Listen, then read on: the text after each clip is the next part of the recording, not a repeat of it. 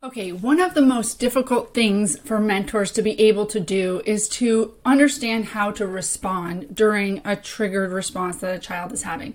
So, we deal with children who have early developmental trauma, and that means that they can get triggered. And we talk about all the time that we can't possibly think about and prevent a child getting triggered. It might just be anything that could set off their nervous system and put them in a triggered response. But what we do want to do is address the fact that they are triggered. Uh, we want to be able to respond in a trauma informed way. And what we don't want to happen is for us to ignore it and kind of feel awkward and like it's a conflict and then just let it get bigger and bigger and bigger and bigger, right? We want to be the therapeutic or healthy relationship that's going to say, like, hey, I notice what's happening and I'm here for you. So, today, what I want to do is talk about the Wonder Method, which is my method to triggered response intervention. And this is just a tool for mentors to be able to use when they're in mentor sessions so that they can know exactly how to respond and they can stay in the wonder and the curiosity rather than like, oh, this is getting weird, I'm going to back away. All right. So, I am going to roll that intro and dive right in. I'm Rebecca Britt, and this is the Stable Moments Podcast. I started this podcast to understand from all perspectives how we can help end the foster care crisis. The overwhelming response was we need to support our local community. Unwanted, abandoned, orphaned children are the community's responsibility. We must support, guide, love, invest, raise up generations that will nurture, love, and support their own children to end this crisis. So, the purpose of this podcast is to build an army of people that are interested and willing to take responsibility of our foster youth and who are supportive of foster and adoptive families. This is the on ramp for people who want to get involved but might not know where to start. I want this to be a place where community members feel like they can make a difference, where they feel good enough to make that difference, and believe that they can be a big deal in the life of a child. Thanks for being part of our community and make sure to join the conversation in the Stable Moments Podcast Facebook group. Together, we can end the foster care crisis. Okay, so today we're going to be talking about responding appropriately while a kid is triggered. And this is one of the toughest situations for a mentor because they might kind of notice that things are getting out of hand, but they don't know what to do. So they kind of just let it go. And we want to give you the tools to be able to respond in those situations appropriately and as supportively as possible for the kids. So let's talk about what a triggered response is, first of all. So this is when you actively see a child becoming dysregulated. So in front of you, they're kind of, you know, they're not present. They're not here with you anymore in the session, focused on what they're doing. This could look like they're becoming hyperactive. It might look like they're coming becoming disengaged, like they aren't focused anymore on the activity or they even leave the activity. It could be very obvious that they're getting anxious they might start um, having behaviors like chewing on their shirt collar, snapping their fingers, or actually rocking their body. So they're trying to like soothe themselves because they're actually having a triggered response. They might start dancing on their feet a little or, or start being loud. Like it's just looking like dysregulation looks like they are losing control of their body. Okay. And this is typically something that they can't control. Okay, so this is caused by the nervous system going like, oh, we need to get safe. Okay, this isn't um, a kid just being defiant, and let's talk about that. So, triggered response is different from traditional pushing boundaries. And we do talk about how kids with early childhood trauma will push boundaries because they are trying to get you to validate the fact that they are worthless. So they will push and push and push and push until you go, that's it, you're done, go to your room, you know, I don't want to be here with you anymore. You're just a little jerk. Like they want to hear those things because they would go, I knew it. I knew I didn't matter. I knew you were going to quit as a mentor. I knew you weren't going to show up for me. I knew I was bad. Because what they know inherently is true is that they're not worthy of care or love or somebody showing up for them. They they don't matter. They're a bad kid. Okay, so they will push boundaries to get that. So, um, in these scenarios, like if a kid is pushing boundaries and they're making active choices to push boundaries, meaning they're not dysregulated, like they're anxious and their body's like going into kind of panic mode, they are actively pushing boundaries and making choices to push boundaries so that they can prove that you aren't really going to stick it through with them. So, in those scenarios, you're going to label the behavior, um, tell them that there's a boundary there and why it's there. You're going to state the natural consequence. And then you're going to follow through or praise them for making a good choice. So, an example of this would be a kid goes into the barn, takes a football, chucks it really hard, and you go, Wow, you just threw the football really hard. That's labeling the behavior. You say, We actually can't throw balls in the barn. So, there's the boundary because it could hurt a horse or it could hurt somebody or it could scare a horse. Okay, so that's why the boundary's there. State the natural consequence. If you throw that again, you're to have to lose the ball. We're not to be able to, if you can't use the ball appropriately, we can't use the ball. And then if they do throw it again, you grab the ball and you remove it and you move on.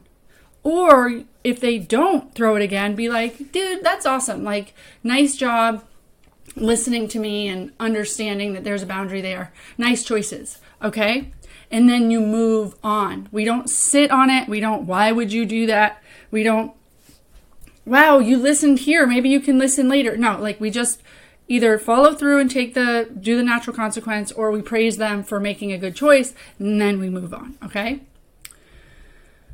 So, um, triggered response intervention is a bit different. This is when kids getting actively dysregulated. It's not a defiant thing, it's dysregulation. This is so easy to ignore until it becomes a bigger problem because what it often looks like is just a little behavior. Um, you know, it could just be like a little quirky. A kid starts, you know, dancing a little bit, and you're like, whatever, they're just a kid. Um, a kid starts getting nervous. And a lot of times, because we don't know how to like handle that or deal with that energy, we just ignore it. But then it can go farther and farther and farther until they're completely spun out. Okay, so we usually ignore this problem because it's uncomfortable. It is a lot easier to just, it's a lot easier to just pretend uh, that it's not happening or I'm going to be in the thick of it with you. I'm just going to be here with you. Um, but it's more uncomfortable to say, like, hey, you know, I notice that this is getting a little tough, or to be validating and to show up. Okay. Um, do we need to take a break? It's, it's more difficult to do that because then it's like shining a light on something, right? So I really felt like we needed a structured method to intervene with a trauma informed response. Like, how, what does this look like? What should mentors say? What should they do?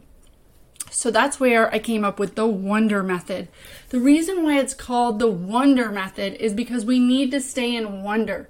So as soon as our bodies go like, "Oh, this is weird behavior," or "I think this session's getting out of control," or "I think we need to come at come at it with an attitude of this is interesting, like I am getting information and feedback from this kid and I'm here to be a healthy, supportive adult. So this is an opportunity for me. So you're going to stay in the wonder, stay in the curiosity of this moment.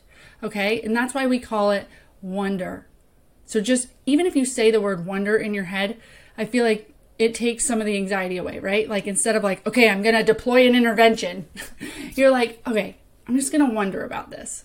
It feels light um, and it allows you to address the issue that's going on without causing more pressure. Okay, so the W stands for what's happening. You are literally going to state what's happening, what's going on with the kid. And then you are going to offer, the O stands for offer a coping skill or a direction. So something to calm them down, something to redirect them. You're going to offer that. Then at that point, if you offer a coping skill and it works, like let's say you say, "Hey, could we see if we use the we could do a brush stroke for 5 seconds?" and the kid does it and slows down and is able to get back regulated, then you do not need to go through the rest of wonder, okay? You've already got the child regulated, you've offered them a coping mechanism, they were able to use it, and you're good, okay? So you don't need to keep going on with wonder. But If they are not able to use the coping skill or they're not able to redirect, then you go on to N, which is notice something they're doing. So this could be like, I noticed you are playing with your hair. I noticed you're chewing on your collar. The reason why we do this is you're using the facts, you're stating the facts in front of you, and you're helping a child get in tune with their body because they, this is a triggered response. This is something that's happening out of their nervous system. This is something that's subconscious. They don't, they're not actively making this choice. So it's helping them become grounded in something they're actually doing. I noticed you're playing with your hair. I noticed you're chewing on your collar. It's not, I noticed you're playing with your hair. I notice you're having a hard time right now. I notice you're chewing on your. It's not that tone. It's like, hey, I noticed this. Okay? And then describe for them what's happening in their body. So, I noticed you are chewing on your collar. Your body is telling me that you need to take a break. Okay? Then we're going to go into E, which is empathize with their experience. So we don't just want to say, I noticed this, this is what's happening in your body, and this is what we need to do. You need to try to understand their experience. This could be as easy as, What's your body telling you? Okay? So you're you're giving you're allowing them to offer you some perspective of what's going on for them. And then R if you still are not making any headway. Again, if you can describe what's happening in their body and empathize with their experience, and at that point they go, actually, yeah, I do need a break, then just go take a break. Don't go on to R. Go take the break. Okay. So all of this is kind of stacked on top of each other. And if you only have to go so far, only go as far as you have to go. But R is one of my favorites, and I want you to use the retreat tool as much as you feel like you need to you need to remember to take the pressure off. So you have told them what's happening, you've offered them a coping skill or a redirect that they have not been able to implement, you've noticed something they're doing, you've described what's happening in their body, and they are still dysregulated. Okay, this is where you need to retreat, take the pressure off. And the biggest tool I use is blaming myself. So they're like, no, you're wrong, I'm fine, and they keep, they're continuing to be dysregulated and you don't really know where to go, you retreat, which I love retreat because in natural horsemanship, you do retreat to respect a horse as well. Like you take the pressure off. So it's very aligned with the equine um, philosophy of natural horsemanship. But how do you take the pressure off? I blame myself. I say, oh, I'm sorry. I actually forgot how to do this or oh I'm sorry. I'm old and could we slow down a little bit? I could you teach me how to do this? I'm forgetting how to do this. So blame yourself. I don't remember. I'm old. I'm slow. I am confused. Can you help me? And then it gives the control back to them. This isn't you saying this is what's happening you should try this I noticed you were doing this this is what your body's telling me is that what your body's telling you okay well let's change it no it is you trying to notice some things, trying to give them some words for their body, telling them what's happening, empathizing with them, and then if you're still nowhere, retreat and say, "You know what? I you know, I'm just slow. I'm confused. I was wondering if you could help me." And now it's like you're not asking them to do something that you feel like they should do to fix them, but you are retreating and putting the pressure, the blame on yourself, and then asking them to help you. And a lot of times this will shift the energy and they won't feel like blamed or punitive um, or shame and they'll go like sure i can help you. And they'll opt into the behavior more. So let's go through some of the examples of this in action so let's say you have a scenario where you notice a kid getting antsy and rushing through their brushes they're just like starting to like get really antsy and they're they were calmly brushing their horse and now they're rushing through so the what's happening might be, wow, you're moving fast through your brushes. Just make an observation. Just label what's happening. Then you're going to offer a coping mechanism or a redirect. Could you make one brush, brush stroke last five seconds? And you could even model it for them. One, two, three, four, five. Wow, that really like slows a kid down, right? So you just go could you make one brushstroke last t- five seconds? And if it works right there, be done, right? Now you guys are slowly brushing together and you're actually working through regulation and it's beautiful and you don't need to keep going. But let's say they're like, uh, they're still bouncing around, they're still moving through their brushes. Um, notice something. I noticed you skipped the hard brush.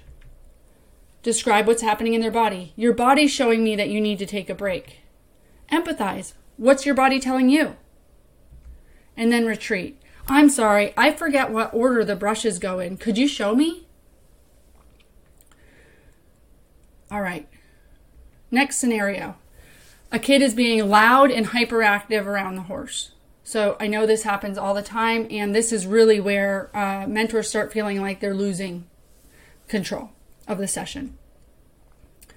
So the what's happening might be, whoa, those are big noises around the horse. You are literally labeling what's happening. Those are big noises around the horse. Offer a coping skill. Can you show me how to plant your feet like a tree? So this kid's jumping around the horse, and you're really feeling like you need to get the kid safe and situated. So can you show me how you plant your feet like a tree and do it yourself? Stomp your little feet down and get them stuck like a tree. If this works, then you could even come up with something like, okay, how about every time I say tree, we do that? We freeze and we put our feet in the ground. Okay, so this could make it kind of like a game to help regulate and understand their body. But if that doesn't work and they're continuing to move their feet and they're kind of still all over the place, and notice something. I noticed you're chewing on your shirt. Describe what's happening in their body. Your body's t- showing me that you need to go for a run. Empathize. How would going for a run feel for you? And then retreat. I'm sorry, I get nervous with a lot of big movements around the horse. I think I'd like to go for a run. Could we go together? Okay? So this is the the retreat and the blame yourself is so beautiful for like now I'm not suggesting you do it. I actually need it. Could you help me?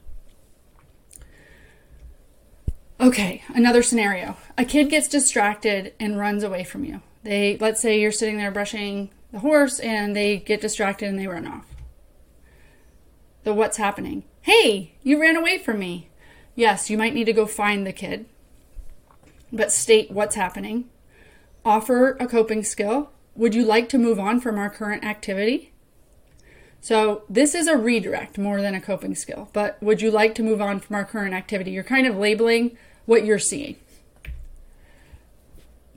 And then if they say, yes, I'd like to move on, then you would want to say, okay, well, we need to go pick up our brushes first and then we can move on and you show them that, that way. If they're still completely distracted, let's say they're in the barn doing their own thing and they're distracted and they're not giving you a yes or no, then notice something. I noticed you're very interested in what your brother is doing. So maybe they went to look at what their brother is doing that comes to the barn at the same time. And so you just say, I noticed you're interested in that. Your body is showing me that you're ready to switch activities. So you're suggesting again. Then empathize. What is your body telling you? Now, if this is a really distracted kid and they are like not even able to hear you or listen to you, I definitely would say get down on their level. Um, you can even like hold their, you know, forearms or something as it's appropriate. Um, but to really ground them and look them in the eye and say like hey i noticed you're really interested in what your brother's doing. That's okay. You could even say like do you want to go check in on him real quick and then we'll go back to our activity? A lot of kids with um, attachment disorders which means that they are you know they're nervous that they they don't have a healthy attachment with their biological parents. They're not with their biological parents anymore. The only family they may have is a sibling that's at their home if they're lucky. And so wanting to go check in with the only attachment figure that they know um, is really, really normal. And we shouldn't say, you can't be in your brother's session. What we should say is like, hey, how do we check in quickly without bothering his session? We'll run, we'll go look at your brother. Yep, he's doing fine. You know, do a 30 second look or a 10 second look, and then you come back. Then what you say is, hey, you can go see your brother anytime if you just want to look and see where he's at. We can do that anytime. You just need to tell me. Just say, brother, and we'll go together. Okay? But we can't leave Sparky out in the cross ties by himself. So we do need to let Sparky know where we're going. Okay? So you know, this isn't like this is not given to you because you're like have to do them exactly in this order and if you don't do it this way nothing else will work this is like something you can use if you're like how would i go about this kid being dysregulated this is something you can use. But yes like every scenario is different. Use your judgment. Just be playful uh, attuned and curious and empathetic which is our main approach and you'll be fine. But these are like real tangible examples okay? So when you're at the point of empathizing and you're saying, you know, your body's telling me you're ready to switch activities, what's your body telling you? They might not have an answer. But if you're down at their eye level and you're really trying to engage with them, they may say, you know, I don't know, or they may at least be contained a little bit more. Um, and then you can ask them again, like, would you like to, you know, would you like to move on? Did you want to check in with your brother? And try to let them know that whatever their body is feeling right now, it's okay. Okay, and then if you, you know, are not making any headway, then do the retreat. I'm sorry, I'm confused. The plan we said included brushing the horse. Can you help me understand if we're changing the plan right now or are we sticking to the one we made? Because the kids in our program make a three part plan. And they're allowed to change that plan as long as they do it in a way that they choose, you know, it's deliberate. So they're like, hey, I know that I said I wanted to do this activity next, but I just realized there's hula hoops over there. I'd much rather use the hula hoops. So can we change the activity? Sure. We can change to hula hoops. That means you're not going to be able to do this activity. Is that okay? Yes. Okay. Because what you don't want to do is just switch and do another activity and then they still think they get to do the original thing Okay, so it needs to be very intentional and very deliberative if they're going to switch. So that's why this, I'm sorry, I'm confused. The plan that we said was this. And now I'm not sure, are we changing the plan or are we going to stick to the plan that you made? And remember, the kids in our program make their own plans. And the reason we do this is for a whole lot of reasons, but they have ownership and they have control. If you remind a kid that the plan is their plan and that you're just trying to stick to it and you're just confused, are we changing it or not? a lot of times they want to go back to their plan because they're like, oh, right, I was running this show. Right, right. Yeah, we're doing my plan. Okay. So that's the, the retreat method. Okay. And a final example a kid gets emotional writing a card to her mom. So the what's happening is, I see you're tearing up. The offering a coping skill is, could we talk about it? Okay, because a lot of times, right, just talking something through is a coping skill. So let's say the kid just stays quiet and keeps tearing up but doesn't say anything. You can notice something. I noticed you're bouncing your leg. Your body's showing me that you're really uncomfortable right now. And then ask, what is your body telling you? And then if you get you still get nothing, you tried to acknowledge it because the thing is is most mentors would would wouldn't do anything.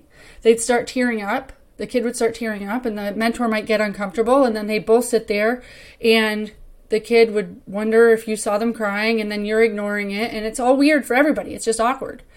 So it's better to say, "I see you're tearing up. Could we talk about it? I noticed you're bouncing your leg. Your body's showing me that you're uncomfortable. What's your body telling you?" And then if they don't want to talk about it, they wish you never brought it up, you can say, I'm sorry. Sometimes I don't read situations right. I'll be right here, and if you want to talk about it, we can, but we don't need to. Okay? So again, the retreat. I'm sorry. I've put a lot of pressure on this situation, and, and sometimes I don't read situations right, but I'm here for you. And if you ever want to talk about it, we can. And then you keep going. Then you can just let her cry and sit right next to her, and you're making your card and she's making her card. That's totally fine. But what I don't want to happen is you see a triggered response and you just stay silent.